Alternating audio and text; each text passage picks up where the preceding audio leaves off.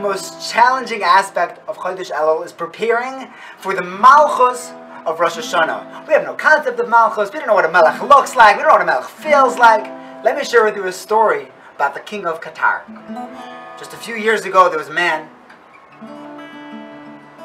in Eretz Yisrael who was known as the schmoozer in the shul. He spoke between every bracha, every chance he got. He had, he had, he always had a good word to say, but he didn't know when to say it.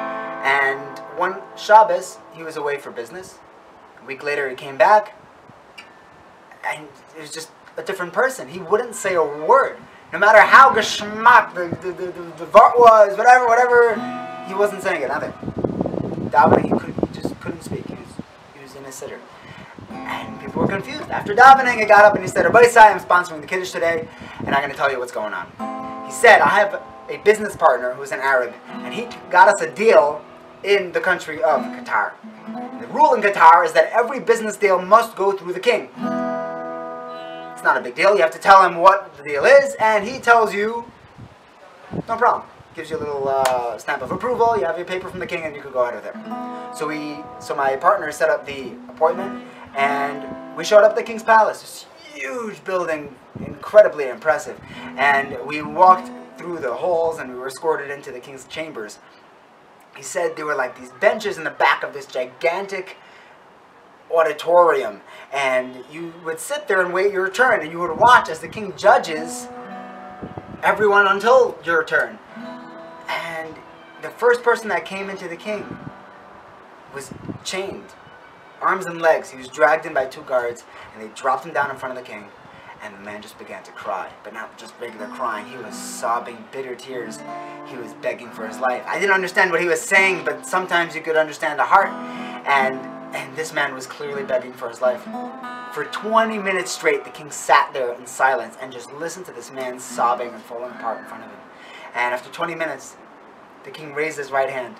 And the guards came back in, and as quickly as they brought him in, they brought him out, unchained him, and he was a free man. He pardoned him.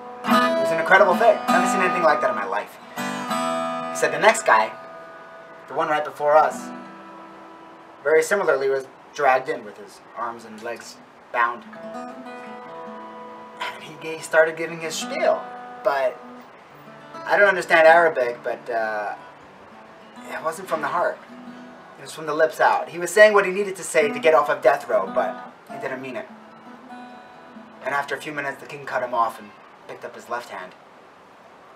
And another team of soldiers came in from the other side of the room, dragged him into the corner, and just cut off his head. This, this man said, I was not prepared for this. I'm not built for this. I started getting woozy. I, I, I was gonna, I was gonna pass out. My, my partner picks me up. He says, it's our turn. He says, I can't, I can't. He says, you don't have a choice. I'll do all the talking. Just come. And he half dragged me, half walked me up in front of the king. And I stood there shaking my boots. And my, the, the guy I was with told the king about our business deal. Who could think about a business deal? There was a head on the floor.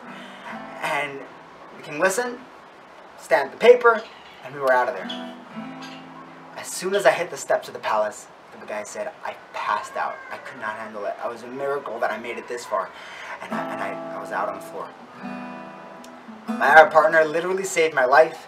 He took off my tzitzis, my yarmulke, anything that would identify me as a Jew. And as the ambulance pulled up, they took me to the hospital and they revived me. A few days later, I was back home. He said, Rabbi Isai, I cannot talk in davening anymore. I experienced malchus. I, I stood in front of a king. I can't talk in davening weren't in front of the king. Oh, now we heard the story, what it's like to be in front of a king. Malchus never, never left. The Ribbono Shel Olam was always here.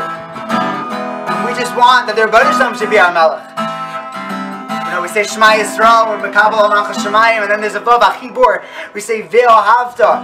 And the, the, oh, the Malchus, that Yira, is very much connected to the Ava of Hashem daven Rosh Hashanah, we blow the shofar and we say, Hashem, please get up from the Kisei Rachamim, uh, from the Kisei HaDin and sit on the Kisei Rachamim. And Be'ez Hashem this year, we'll, we will only experience the Rachamim of Hashem.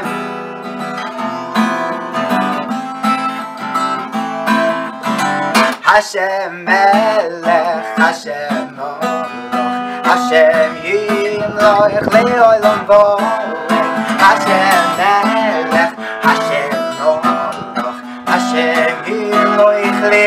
boer Hashem elech, Hashem molo Hashem yevo ikhli aylam boer Hashem elech, Hashem molo Hashem yevo ikhli aylam boer Hashem elech, Hashem molo Hashem yevo ikhli aylam boer Hashem elech,